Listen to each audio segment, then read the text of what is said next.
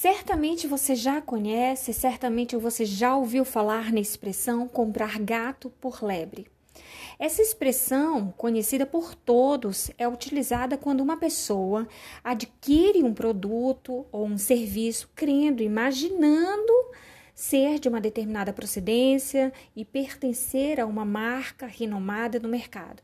Mas efetivamente ela acaba por adquirir, por erro, por ignorância, um outro um outro produto inferior, em outras palavras, falsificado. Então, por exemplo, o consumidor comprou um tênis, uma bolsa, um óculos, pensando ser de uma grife, de uma marca consolidada, porém acabou por erro, quase sempre induzido por terceiros, comprando um produto falso, um produto pirata. Em alguns casos, a falsificação do produto está estampada na cara, ante o seu valor de venda ou a sua qualidade. Bastaria um pouco mais de atenção por parte do comprador para evitar tantos aborrecimentos.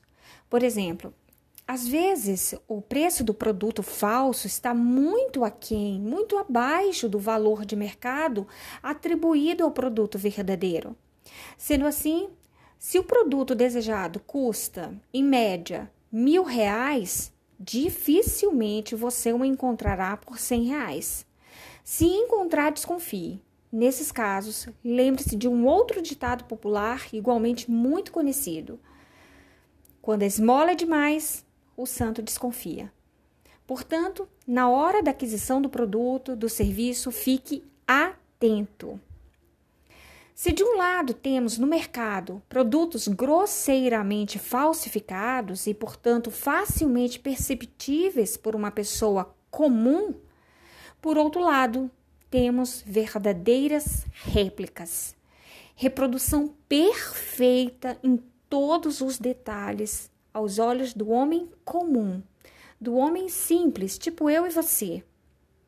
A depender das circunstâncias que envolvem essa compra, seguramente jamais saberíamos se tratar de um produto falso. Há casos de pessoas ou lojas renomadas venderem gato por lebre e isso só chegar ao conhecimento do público por conta de uma investigação policial. Inclusive, recentemente aconteceu isso, agora em março de 2021.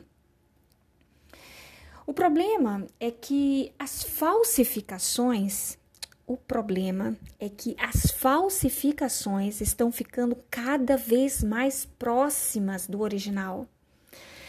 E aqui mora o perigo. Não é nada fácil identificar se um Rolex é falso ou verdadeiro, porque isso envolve tantas minúcias só vistas com uma lente de aumento potente e ainda manuseada, manejada por um olhar expert já que se colocarem essa lente nas minhas mãos, por exemplo, eu não saberia nem por onde começar, né? já que eu não sou um expert, eu não sou uma perita, eu sou uma pessoa comum. Em outras palavras, isso me lembra o que o apóstolo Paulo disse relativamente ao Evangelho de Cristo. Ouça. Pois Assim como a Eva foi enganada pelas mentiras da serpente, assim como a Eva foi enganada pelas mentiras da serpente, eu tenho medo de que a mente de vocês seja corrompida e vocês abandonem a devoção sincera e pura a Cristo. Porque vocês suportam com alegria qualquer um que chega e anuncia um Jesus diferente daquilo que nós anunciamos e aceitam um espírito e um evangelho completamente diferente do espírito de Deus e do evangelho que receberam de nós. Eu não acho que tenho menos valor do que esses tais superapóstolos. Talvez eu seja um principiante, um principiante no falar. Talvez eu seja um principiante no falar, mas no conhecimento não sou. Sempre e em todas as situações temos dado prova disso a vocês. O que eu estou fazendo agora, vou continuar a fazer, a fim de evitar que aqueles tais apóstolos tenham motivo para se gabar e dizer que fazem um trabalho igual ao nosso. Aqueles homens são apóstolos falsos. Aqueles homens são apóstolos falsos e não verdadeiros. Eles mentem a respeito dos seus trabalhos e se disfarçam, apresentando-se como verdadeiros apóstolos de Cristo. E isso não é de se admirar, pois até Satanás pode se disfarçar ficando parecendo, ficando parecido a um anjo de luz. Até Satanás pode se disfarçar e ficar parecendo um anjo de luz. Portanto, não é nada demais que os servidores dele, que os seguidores dele se disfarcem, apresentando-se como pessoas que fazem o bem. Mas no fim, eles receberão exatamente o que as suas ações merecem. Esse texto que eu acabei de ler, ele está no livro de 2 Coríntios, capítulo 11, do 3 ao 15. Seria interessante que os senhores que todos lessem depois na íntegra. Eu li apenas algumas partes. Pois bem, essa carta que eu acabo de ler, ela foi escrita pelo apóstolo Paulo e foi endereçada para os cristãos de Corinto, a fim de alertá-los quanto aos falsos mestres que haviam se infiltrado na igreja e o perigo iminente de muitos serem envolvidos diante do poder de convencimento, do poder de persuasão dessa liderança que se formava naquele tempo. Especialmente porque as mensagens desses homens eram uma mistura de verdades e mentiras.